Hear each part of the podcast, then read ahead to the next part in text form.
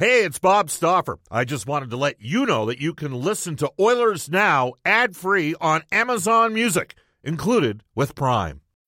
When you need mealtime inspiration, it's worth shopping Kroger, where you'll find over 30,000 mouthwatering choices that excite your inner foodie. And no matter what tasty choice you make, you'll enjoy our everyday low prices, plus extra ways to save, like digital coupons worth over $600 each week. You can also save up to $1 off per gallon at the pump with fuel points. More savings and more inspiring flavors make shopping Kroger worth it every time. Kroger, fresh for everyone. Fuel restrictions apply. Oilers Now with Bob Stauffer. Weekdays at noon on Oilers Radio, 630 CHED.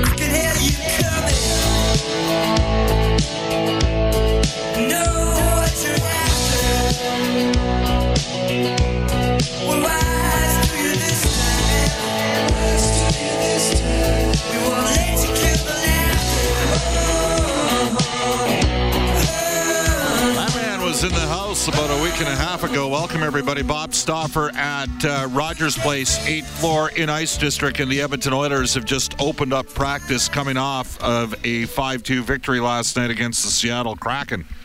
The Oilers now 7 and 1 on the season. Tom Cochrane and Red Ryder opening today's show. This is Oilers Now. It's brought to you by Digitex by Alicia Next Office Network Printer from the Digitex.ca e-commerce store.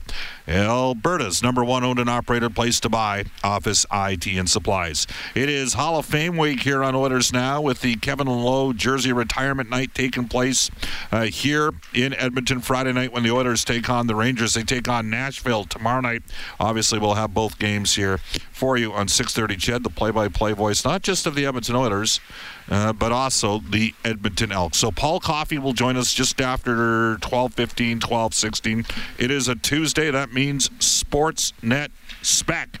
Mark Spector for the horses and horse racing Alberta, the 7,000 men and women employed in the horse racing industry.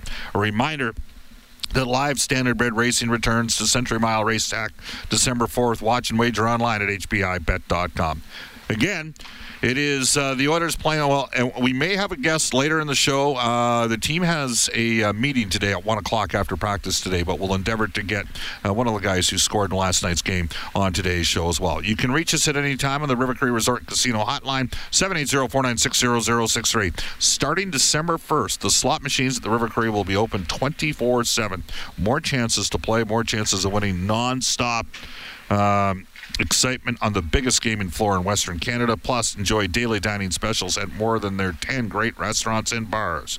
For more information, reach out to rivercreeresort.com. And you can text us on the Ashley Fine Floors text line. Get the new floors you've always wanted, 143rd Street, 111th Avenue, or head to ashleyfinefloors.com. Top story Oilers seven and one. You know what? This the, the team's better. We know they've got a good team, and a sign of being a good team is finding ways to win games when you're not on the top of your game. That's what Edmonton did last night. Top story for Legacy Heating and Cooling. Whether it's heating or cooling you need, get it with no payments and no interest for a year. If that's how you build a legacy, Legacy Heating and Cooling. Into the Oilers now. Audio Vault for direct workwear. Proud to offer on-site seamstress services and embroidery. Get your workwear and have it customized all in one trip. The Oilers knock off the Kraken 5 2. Here's Cam Moon with the call. It's the first of three straight here at home as the Oilers host for the first time ever in the regular season the Seattle Kraken. The puck goes back to the right wing point. Here's Barrie. He'll get it down low. Scores! Barrie let it go. He put it off Draisaitl skate and in. And the Oilers are up 1 nothing. Now you can direct a shot off your skate. This will be an interesting one for me. And up the left side comes Schwartz. In over the Oiler line as he cut to the middle trying to split the D. A backhand scores. Jaden Schwartz splits the Oilers defense and gets a backhand underneath Koskinen to Nugent Hopkins. In over the Seattle line. Cross ice to Hyman in front of the net. Scott!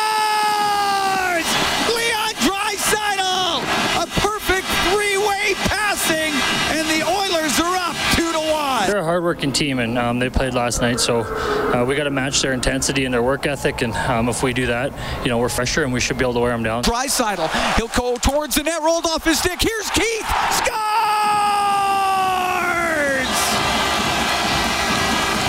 Duncan Keith went to the front of the net and pokes it home. And bringing it in, Bastian, he'll pass to the middle. Soucy will shoot, scores. Carson Soucy steps up on the play and he rips it by Koskinen. The Oiler lead cut to 3-2. Short in front of the net, scores!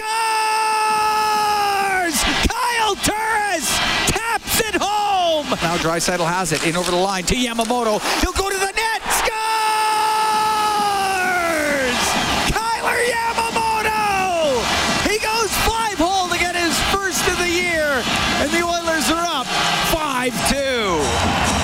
was a pretty nice play there. Leon Draisaitl just Yamamoto with the anticipatory steal in the neutral ice area, give and go, and Draisaitl serves it up right on a platter for him. goal, honestly, it was just a really good pass by Drat, and um, you know, kind of got a partial breakaway, and um, you know, found the five hole. So Edmonton wins despite not having their best uh, effort, and that's just a sign of the increased depth, the ongoing maturation of their top end players. Here's Oilers head coach Dave Tippett's thoughts on the game. I thought Draisaitl's line was really good. I thought Keith and Ceci were good, and I thought Mikko was good. We won. We were opportunistic. We capitalized on some chances, and we uh, found a way to get two points. Dave Tippett added some additional thoughts on the messaging that took place with Kailer Yamamoto during his scoring struggles. His messages keep going. He's doing some things that are you like in the game. He always works. He's competitive, but he's you know at some point you got to start finding some results. So it's good to see him get on the board. I think hopefully that'll loosen up his the grip in his stick a little bit. Feel like he gets going when you got when you got circles in all those columns in the in the scoring chances or in the scoring department.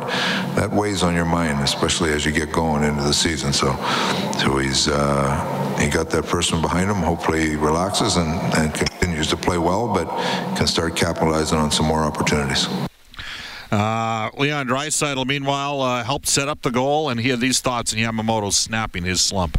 He, he's a big part of our group, you know, and it's um, it's tough to see teammates go through slumps like that, if, if, if that's what you want to call it. Uh, we've all been there. It's it's tough. Um, he works so hard, uh, you know, each and every day, and um, you know, lately he's been playing better and better, and, and he's been getting a few looks, and they're not going in, and, and it's very easy to get frustrated, right? But um, he's been he's been sticking with it, so this is this is awesome for him. It's great to see, and um, hopefully this this opens the floodgates a little bit for him. And Connor Yamamoto added some additional thoughts on snapping his scoring slump that saw him score only one goal in 36 games over the regular season playoffs. You know, anytime you start the season without a goal in the first seven seasons, you start to worry a little bit. Um, yeah, guys were really good though. Um, they were telling me it's coming, and you know, finally it came. Um, the goal, honestly, was just a really good pass by Drat, and um, you know, kind of got a partial breakaway, and um, you know, found the five hole. And Duncan Keith last night scored his first uh, goal as an Edmonton Oiler and had uh, these thoughts on having McDavid and Draisaitl assist it. Yeah, it was nice. Uh, a couple good players there with the assists, so you know it was pretty special. Um, but just you know to get the win for for sure. Obviously. Uh, I don't think it was our, our best game overall, but you know, good teams find a way to win, and, and we did that tonight. And you know, just uh, proud and, and uh, you know, grateful to, to be a part of this organization. They've been welcoming since day one. This guy was the first guy to give me a call, a text, and uh, you know, it's uh, you know, you always remember things like that, and uh, it just shows the leadership that, that they got in this room here, and uh, it's uh, just glad to be a part of it.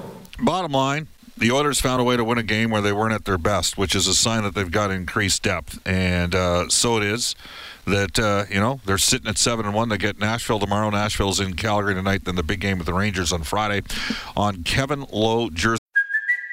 It's Kaley Cuoco for Priceline. Ready to go to your happy place for a happy price? Well, why didn't you say so? Just download the Priceline app right now and save up to 60% on hotels. So, whether it's Cousin Kevin's Kazoo concert in Kansas City, go Kevin, or Becky's Bachelorette Bash in Bermuda, you never have to miss a trip ever again. So, download the Priceline app today. Your savings are waiting. Go to your happy place for a happy price. Go to your happy price, Priceline. The retirement night, and uh, we are going to talk a bit about that when we return in Oilers Now. We'll hook up with Paul Coffey. All week long on Oilers Now, we're honoring the career of legendary Oiler Kevin Lowe. Hall of Fame Week on Oilers Radio. 630 CHED. Everybody. Bob Stauffer at Rogers Place, where the seven and one Oilers tie the mark for their second best record. Uh, well, this is actually uh, the best record uh, the team's had through eight games over the years. Uh, they got a ways to go to, to match kind of the, the, the five Stanley Cup championships in seven years. Friday night, we're going to honor Kevin Lowe. Uh, who uh, in many well we're going to ask our next guest because he's going to know better than anybody he's uh, one of the greatest defensemen in the history of the National Hockey League. He played a total seven seasons in Edmonton, had 669 points in 532 games, 1,531 points overall, the second highest scoring defenseman in NHL history. The electrifying and very charismatic Paul Coffey joins us right now in Oilers Now. Paul, it's Bob Stauffer. How you doing? Bobby, I'm doing great. Don't be using words I can't spell. Well, my, I don't know what that is. Well, my wife says that Paul Coffey always had charisma, Bob, something that you lacked. so, uh, hey, boys, how about, how about the let's let's chat a little bit about the current day boys right now. Well, so exciting to watch. And you've got a you've got a personal connection uh, to Connor McDavid from his uh, time in the GTHL. Um, so you know, give us your uh, put your analyst hat on, Paul. What are you seeing right now with the hockey team? Well, I, I, always say it doesn't matter where you are, whether you're playing baseball, football, basketball, soccer, hockey, the pro sports. If your if your best player is your hardest worker, shame on everybody else if they can't follow suit. And we had it in Edmonton with Wayne. Um, and the current day boys are having it right now with Connor. And I mean, it's very contagious. Look at Leon every single night. Um, Nursey stepped in, came up huge you know, Duncan's uh, Duncan Keith has solidified the back end, kept it calmer. And but, but getting back to Connor, I mean, I, you know, people always ask me the difference between the Leafs and the Oilers because I live here in Toronto. I'm always careful, but the intangible is Connor McDavid. I don't think Connor has any interest in being Connor McDavid. He wants to be Connor McDavid, the champion, the best player in the league, and that's what uh, that's what he's all about. You know, you touched earlier. I had a chance to watch him as a kid playing in Toronto, and he had he had zero interest in having an average night. He wanted to be the best player he could be every single night. And uh, again, with the current day team, it's very contagious, and it's it's real nice to watch. Well, I like to think that I'm a bit of a know-it-all, Paul, and I saw Leon Draisaitl play in uh, junior for Cory Clouston, uh, and I did Cory's games 30 years ago, and I, I remember thinking, okay, Draisaitl's going to be a 25 goal, 75 point guy, and and uh, Cory told me, Stoff, he's got he's got a higher ceiling than that.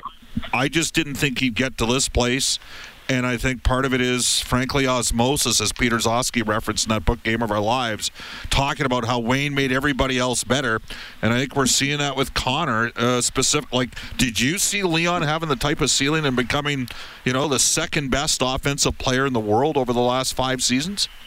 No, I'd be like to be like to be real smart and tell you absolutely I did, but no. I mean, none of us, none of. I mean, everybody knew that Leon was going to be a good player. I think a few years back when Peter signed him to that uh, the contract he's on now. There was some doubters at the time, but uh, he certainly wasn't. The Oilers aren't. But again, a guy like Leon, you know, they they you know his his background, his father being a coach, playing over in German. They're very, very, very hard-driven, working people, and I don't think Leon is even satisfied with his game to date. And uh, you look at the two of them there's only one player in the league that scored 200 points. I know it's a big number, but uh, not from lack of effort. They're going to try to get there. That's nice.